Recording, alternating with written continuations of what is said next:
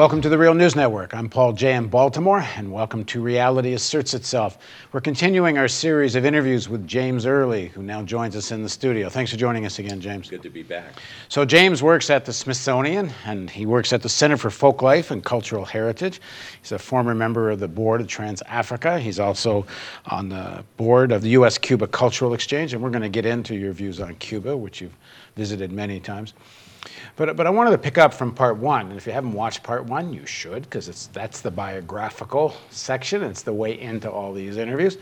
Um, but I want to now jump ahead to some of the more current issues and, and pick up a President Obama's fight with Reverend Wright. And, and, and the whole idea uh, that, that speech, first of all, was billed as a speech on race and first of all, I think it needs to be said, it wasn't primarily actually a speech about race. It was primarily a speech about is there blowback in foreign policy, and he attacked Reverend Wright for saying there was, which is right. crazy. Given, I mean, nobody that analyzes foreign policy doesn't think U.S. policy has had blowback. But let's set that aside and deal with the race part. More or less, he accused the president accused uh, Reverend Wright of living in the past and this idea of that we're in a racist society and framing things in terms of white and black is our, an archaic way, and we've moved past that. Uh, what do you make of that?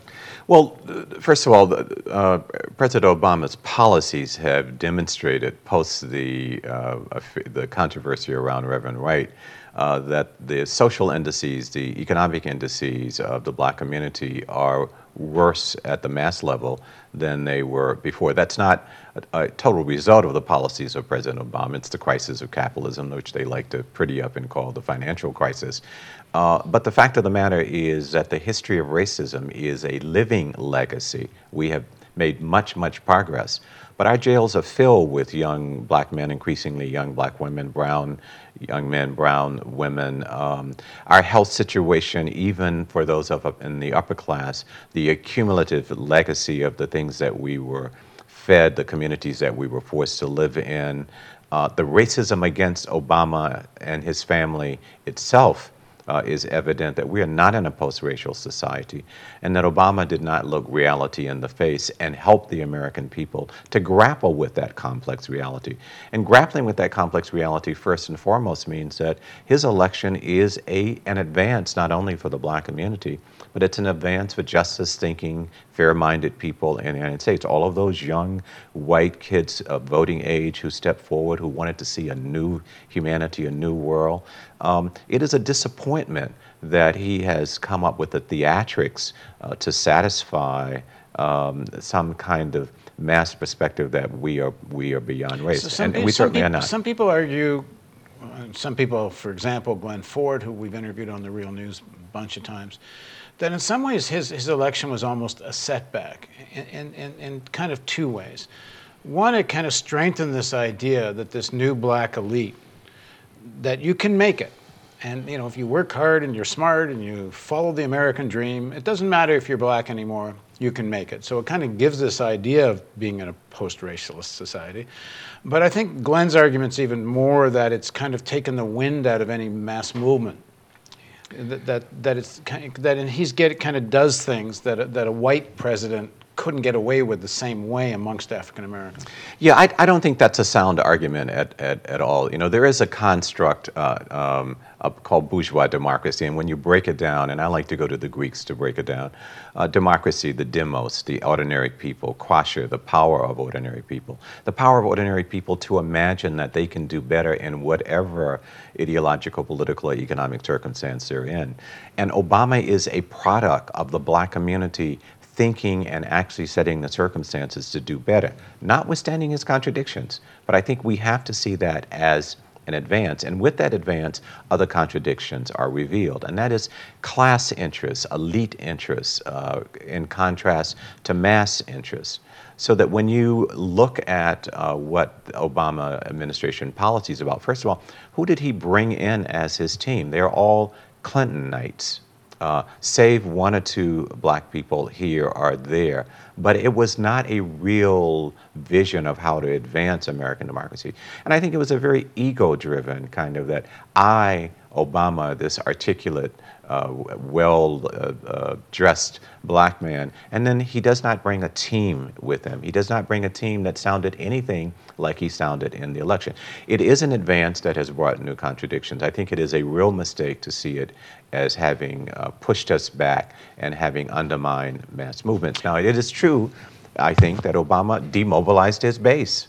Uh, that's both black people and all of those young white people and Latinos and Asian Pacific Americans and gay and lesbian people, and they all have been beating on his door.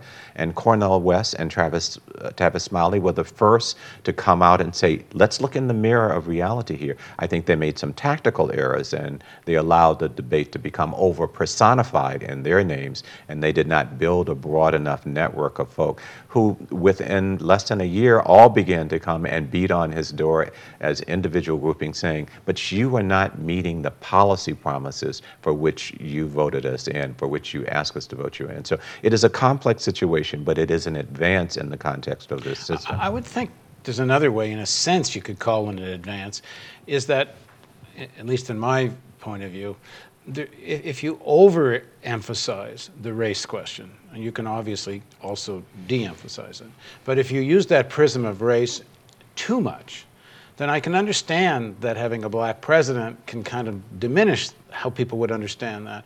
But it should have the other thing, it should make class that much clearer. That this black elite is now part of the elite, and the real issue is is the elite.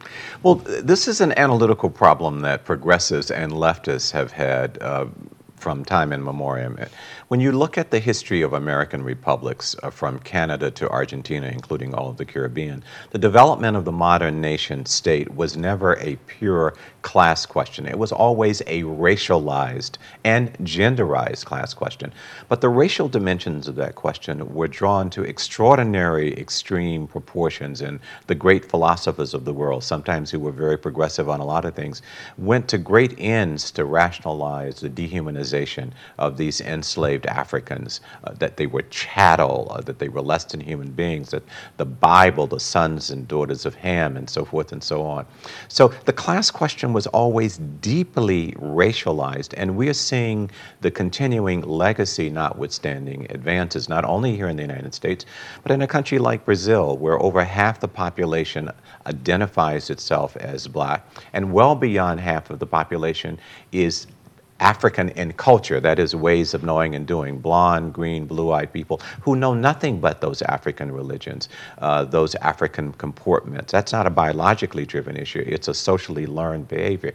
So it is a complex issue that we still have not come to grips with. Even in Cuba today, uh, this debate uh, of not wanting to avow the historical evolution of racial identity in a positive sense.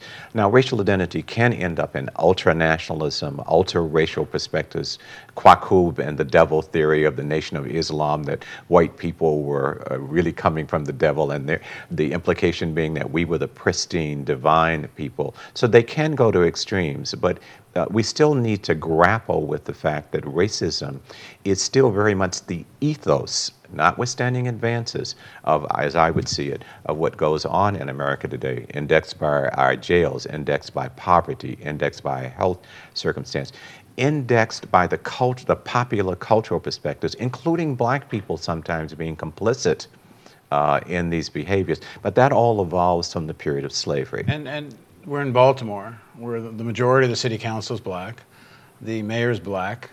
Um, most, I would think, of the ownership class in Baltimore is white when you're talking mm-hmm. real estate and businesses, but mm-hmm. there's a significant black ownership class here too.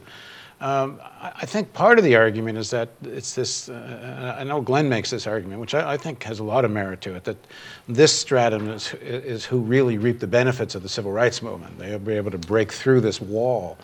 Uh, except now it, it's reinforced in many ways the class relations, and, and you can see it in, in a city like Baltimore. If this was an entirely white city council and a white mayor, you know, it would be a different class struggle in this city. It, it, indeed would be. I mean, race is an optic in there, but I think we learned something about human nature in general, any place on the history of the planet, for as long as we've had recorded history.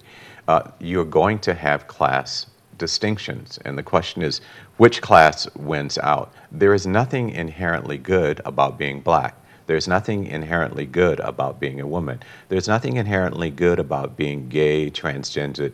Um, we have tended to think that because of the nature of the oppression against these people that we could flip it on its head. So, in, among black nationalists, narrow black nationalists as we used to de- describe them, uh, they would come up with the slogan, but we were kings and queens in Africa. Well, kings and queens come from a social relationship, a feudal social relationship of serfs and enslaved people. But that was the flip side of the absolutism of white supremacy, that being white was divine and being non white was less less than human. Um, it's a lot more complex than that. And so we do have to grapple with these class questions. It's not a problem that we have unequal abilities. Uh, it's the problem is unequal access. So that even with equal ability, even with fairness and justice, we will end up with a society that some people can do math better than others and some can play baseball. It will just not be in these large block racial categories that we have each according to his or her ability, each according to his or her need. If one works very, very hard and honestly to produce beans and rice on the table but can't produce enough, she or he should be praised as an outstanding, noble, hardworking human being. If someone over here makes a surplus, their outstanding nature comes from sharing the common well, good. we're going to get into this whole idea from each and to each because we're going to talk about Cuba, right. and they're having a big problem they're sorting out problem. from yeah. how you get from right. and who you give to. Right. Uh, so in the next but seven, let's go, the race but, but let, me, let me back up one step with, within this. See, uh, when you talk about race and then you talk about class, race is kind of straightforward. You can get race and racism. You know, you can get prejudice you can get. You can't go to this school, you can't get in this restaurant, you're not going to get that job. Class seems a little more abstract.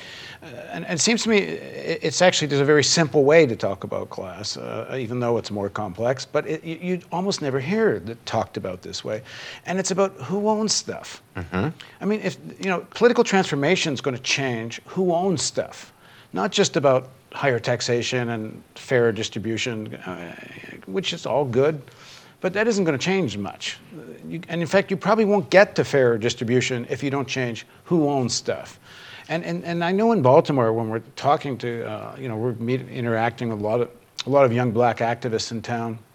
And there, you know, many of them are actually going to be having offices in our, in our new building here, which we're going to show you more of the new building soon. Um, this is not at the center of anyone's discourse, this issue of, of, of, ownership and how concentration of ownership leads to concentration of political power. Well, to some extent, it is about uh, monopoly corporations, um, monopolies who own politicians who buy uh, on both sides of the aisle, Democrats and, and uh, Republicans. Uh, the redistribution issue um, within the context of the system in which we live, the gradual tax issues, these are, these are uh, little things that move us towards a notion of that there are owners and there are people who don't own. Now, I probably will not, I know I will not see a society in which um, everyone will own the means of production. So, one of the things we have to look at is progressive reforms. That is, is it bad to be an owner, or is it bad to be an owner who does not distribute in fair and just ways with the people who have actually produced that wealth? I say to young people, somebody's got to be a banker. I don't want to keep my money in a mattress. Well, uh, let, let, me back up because I'm trying to phrase this in terms of, of race and, and, some of the debate that goes on here in, in Baltimore and but uh, lots of places, which is this idea that you know black entrepreneurship is like something to be aimed for. The idea that some individual uh, black person will wind up running or owning a big company or a small business even mm-hmm. like that's the model for change the idea of like collective action and a mass movement for change is, it seems secondary now to this idea of you know you know, building businesses, successful I, businesses. I, I, think you, you, are, you are right in terms of uh, what people are being asked to consider as success.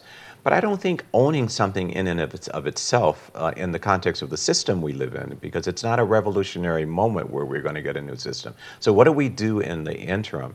That is, we need good entrepreneurs who will provide wholesome food uh, within black communities where there is unwholesome food, who will provide it at fair prices with a humane vantage point. We need social responsible people uh, who have skills to do that Uh, to live in the ideal and wait for the moment in which we have a revolution and we all may own the means of production uh, is probably eons out into the future. Well, I think, but see, I think that's not the choice.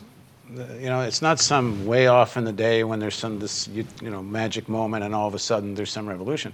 And there's a fight right now over you know defense of what already is in the public sector. There's a fight right now over privatization. There's issues even at the municipal level. You know, like is the bus service going to be private or public? Is the water going to be Right, private or public? right. Are you going to lay off uh, public servants and, and outsource stuff to private consultants? Right, and there are discussions Uh, about workers owning, about workers owning uh, businesses And developing and, co-ops and, and developing things. co-ops. But even in that structure, there is going to be someone who has to make ultimate decisions. It's not going to be 5,000 people sitting down every time to saying we're going to vote on the on the next thousand decisions that we have to make. That's going to be vested into someone. And you have those natural divisions of labor, if you will, and there are going to be rubs and tension in that. How can we reduce it and, ha- and have that basically characterized by a productive tension? Uh, that really moves towards what is the socially responsible and just thing to do.